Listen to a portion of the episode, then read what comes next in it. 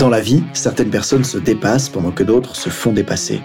Bienvenue sur Obsession Progression, le podcast des compétiteurs qui sont obsessifs de l'amélioration.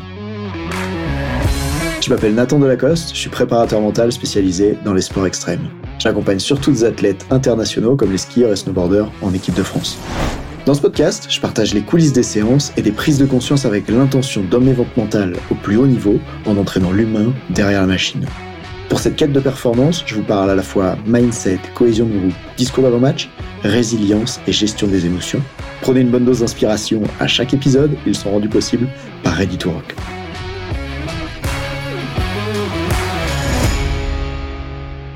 On m'a jamais appris à avoir peur d'un mec moins fort, mais on m'a toujours appris à avoir peur d'un mec plus fort il est 17h et j'enregistre cet épisode entre deux séances de coaching avec des athlètes de haut niveau et je viens d'échanger avec un escrimeur qui m'a sorti cette phrase. Il m'a dit On m'a jamais appris à avoir peur d'un mec moins fort.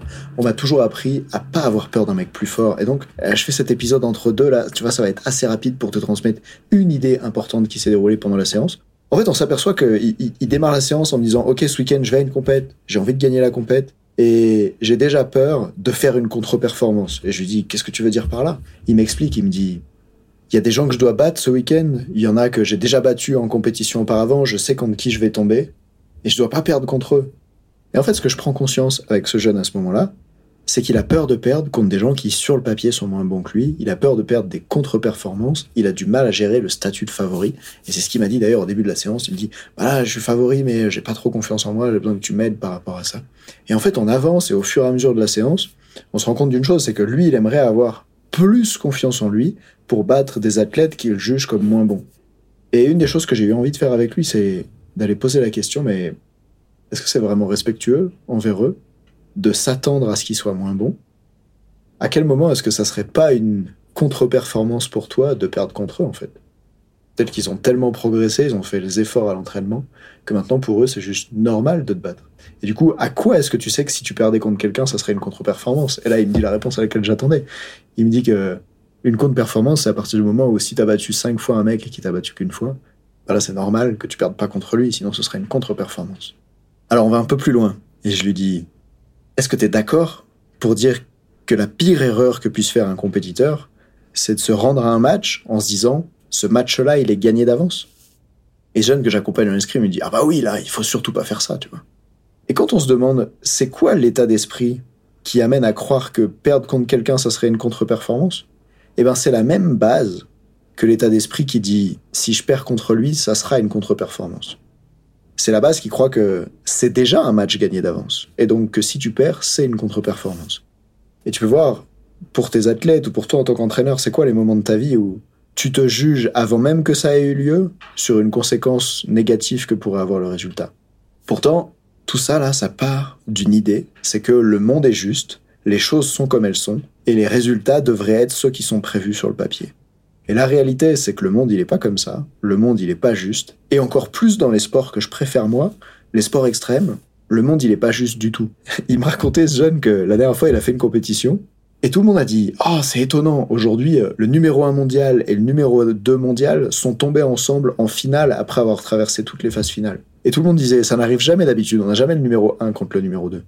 Il y a des sports dans lesquels ça arrive plus souvent. Ce que je veux dire, c'est que dans des sports où tout est possible, je pense par exemple au border cross, où quand t'as un snowboarder qui part et qu'il y en a trois autres à côté de lui, ben la chute de quelqu'un peut entraîner la chute du premier mondial et du coup il passera pas les phases suivantes. Alors, bien sûr, il y a des sports peut-être comme euh, la natation, ou en tout cas des sports à environnement stable, où les résultats sont beaucoup plus stables, où celui qui court le 100 mètres, et il a bien compris, l'escrimeur, c'est lui qui m'a donné cette analogie, celui qui court le 100 mètres en moins de 12 et celui qui court le 100 mètres en moins de 10, euh, celui qui court en moins de 10, il va pas se faire battre par celui qui court en moins de 12. Il y, a, assez peu de variations. Mais il y a des sports où ça peut changer énormément. Et notamment dans les sports extrêmes, en escrime, tout peut se passer. Et donc, si tout peut se passer, pourquoi je vais en compétition en me jugeant de perdre contre quelqu'un qui serait pas à la hauteur? Pourquoi je, me juge si j'affronte quelqu'un de plus faible? Et qu'avant même que le match ait eu lieu, ça me met déjà dans un état où je me sens sous pression, où je crée ce truc à l'intérieur de ma tête, ce jugement, cette signification, cette non-autorisation à perdre. Et c'est là que je reviens sur ma phrase de début de podcast. On en est arrivé un peu plus loin. À ce moment il m'a dit, ah, tu sais, je me rends compte que quand j'étais jeune, on m'a toujours appris à pas avoir peur d'un mec plus fort. On m'a dit, euh, bah lui, euh, Il mange, il dort et il va aux toilettes comme toi tous les jours, donc tu peux le battre. Et c'est marrant parce que ce jeune escrimeur que j'accompagne, il me raconte que les matchs où il est le plus dangereux, les matchs où il tire le mieux, c'est comme ça qu'on dit pour les gens qui font de l'escrime, ce sont les matchs dans lesquels il est comme en dessous, les matchs où il affronte des gens qui sont déjà en équipe de France, des matchs où il affronte des gens qui sont déjà champions du monde, qui ont déjà un niveau plus élevé. Et à ce moment-là, il n'a pas peur. Il n'a pas peur quand il n'a pas ce statut de favori, justement. Alors, pourquoi est-ce qu'il aurait peur d'un mec moins fort? Eh bien, probablement parce qu'on lui a appris à pas avoir peur des mecs plus forts. On lui a dit, mais lui, si tu perds, c'est normal. Si tu le bats, alors là, c'est incroyable. Par contre, on lui a appris à avoir peur des mecs moins forts. On lui a dit, et il s'est dit, si tu perds contre lui, là, ça, ça craint. Ça, t'es pas à la hauteur. Et tu sais quoi? Ce problème de statut, de résultats déjà prédéfinis, eh ben, c'est un problème qui vit aussi à propos, pas juste de qui est en face, mais du stade de la compétition auquel il est. Il me dit, si je tire en tour de 64, ça, c'est nul. Si je tire en tour de 16, c'est bien, ça veut dire que j'ai déjà fait une bonne compétition. Par contre, si je suis en phase de 32, là, ça c'est entre les deux, c'est ni bien ni mal, je sais pas trop. Et il est capable de me dire comment ça influence ses performances selon le tour auquel il est. Ça influence surtout son état interne. En 64, il se dit, je peux surtout pas perdre maintenant. Et du coup, il joue de façon crispée. Il prend peu de plaisir. Il n'ose pas prendre comme des risques. Il est sur la défensive. Ça se traduit vraiment dans son escrime, dans la manière dont il tient son épée. Et c'est particulièrement intéressant de voir ces athlètes qui se racontent des histoires à propos de est-ce que c'est bien ou mal de perdre? Est-ce que j'ai le droit de perdre à cet endroit-là ou pas? Est-ce que je m'y autorise ou pas? Qu'est-ce que ça signifiera de moi si je rate ici? Et alors, il y a eu ce moment qui l'a décoincé dans la séance, c'était assez drôle. Il me dit Ah oui, mais je me rends compte qu'en fait, euh, je suis pas tout seul à penser ça. Oui, parce que si on fait une pause à ce stade de l'épisode, tu te rends compte d'une chose, c'est que celui qui a le statut de favori, il a peur de perdre son statut de favori. Il a peur de pas être à la hauteur. Mais t'as aussi celui qui est en dessous, qui a peur de se faire écraser. Par exemple, je me souviendrai toujours, il y a cette judokate que j'avais accompagnée, qui était à haut niveau en fait, hein, et qui pourtant, à 19 ans, la veille d'une compétition, quand elle savait contre qui elle allait tomber le lendemain, elle était déjà capable de se mettre à pleurer, d'être hyper triste et anxieuse la veille de la compétition, parce qu'elle savait contre qui elle allait tomber, elle disait ah non contre elle j'ai déjà perdu trois fois auparavant, euh, je vais me faire battre tout de suite, et du coup elle jouait le match dans sa tête avant qu'il ait lieu, et elle était déjà dans cet état de grande anxiété, beaucoup de tristesse. Donc, ce qu'on peut voir, c'est qu'il y a deux types de personnes. Il y a les favoris qui ont peur de pas être à la hauteur de leur statut de favori, et puis il y a ceux qui sont en dessous qui ont peur de se faire écraser.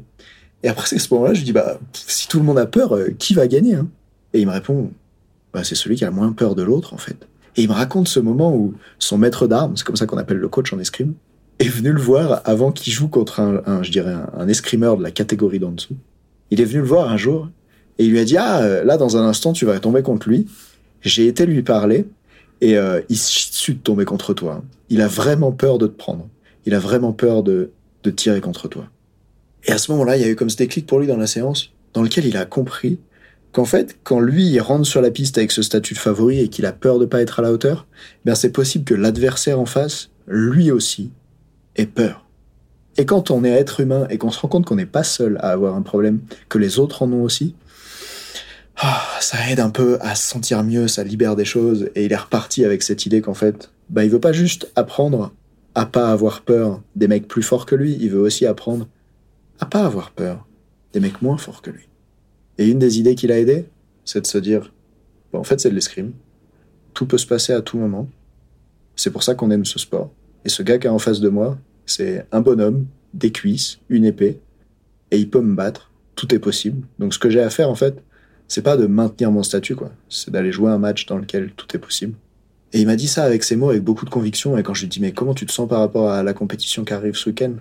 Ben, J'ai pu observer comme ce changement dans comment il se sentait, le regard qu'il portait sur ce week-end. Et, au début de la séance, il m'a dit, ah, j'ai de l'appréhension. J'ai peur de pas être à la hauteur ce week-end. Et là, il avait plus ça.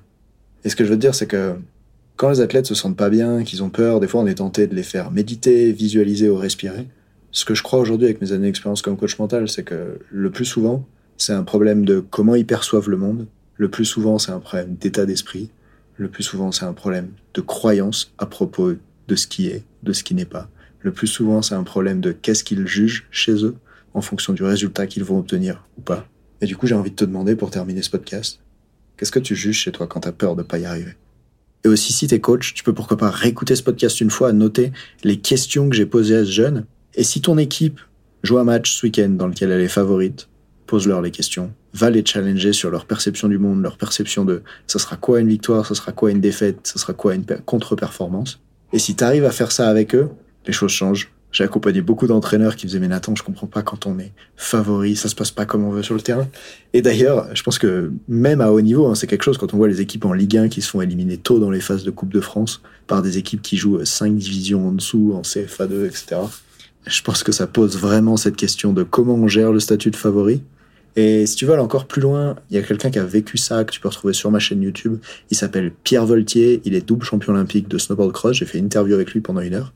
Il suffit de taper euh, Pierre Voltier sur la chaîne YouTube Nathan Lacoste. Et en fait, ce qui est super intéressant avec lui, c'est qu'auparavant, il avait déjà été deux fois aux Jeux Olympiques en étant le favori, et deux fois, il avait craqué il n'avait pas du tout été à la hauteur de ses attentes, il n'arrivait pas à gérer ce statut de favori, et heureusement, entre guillemets, une blessure au ligament croisé antérieur l'a sauvé, dans le sens où il a participé à la compète, et je te révèle pas toute l'histoire, parce qu'en fait, les pépites sont dit dans l'interview, mais ce qui s'est passé pour lui, c'est que, comme d'un coup, il a cru que c'était normal de pas gagner, ça l'a libéré de ce statut de favori.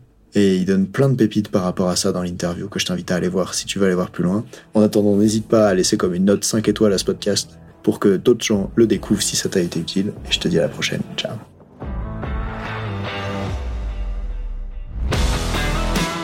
On dit souvent que le mental, c'est 70% de la performance à haut niveau. Pourtant, rares sont ceux qui l'entraînent au moins de 10% du temps. En écoutant jusqu'ici, t'as donné à la dimension mentale un peu plus de la place qu'elle mérite chaque semaine. Bien joué. Ma mission audacieuse, c'est d'aider le monde du sport à se transformer en profondeur, et je veux faire en sorte que plus aucun coach ne passe à côté de la psychologie de ses athlètes. C'est pour accomplir ça que je crée une tonne de vidéos sur YouTube et des épisodes comme celui que tu viens d'écouter. Alors, je vais pas te demander d'inscrire de force tes amis au podcast, et en même temps, si tu peux en parler à quelqu'un qui va l'adorer, quelqu'un à qui ça serait utile, ta recommandation, elle signifie beaucoup pour moi. Si chaque auditeur en parle juste à deux autres, l'année prochaine, on sera des milliers de fois plus nombreux avec l'obsession progression. Salut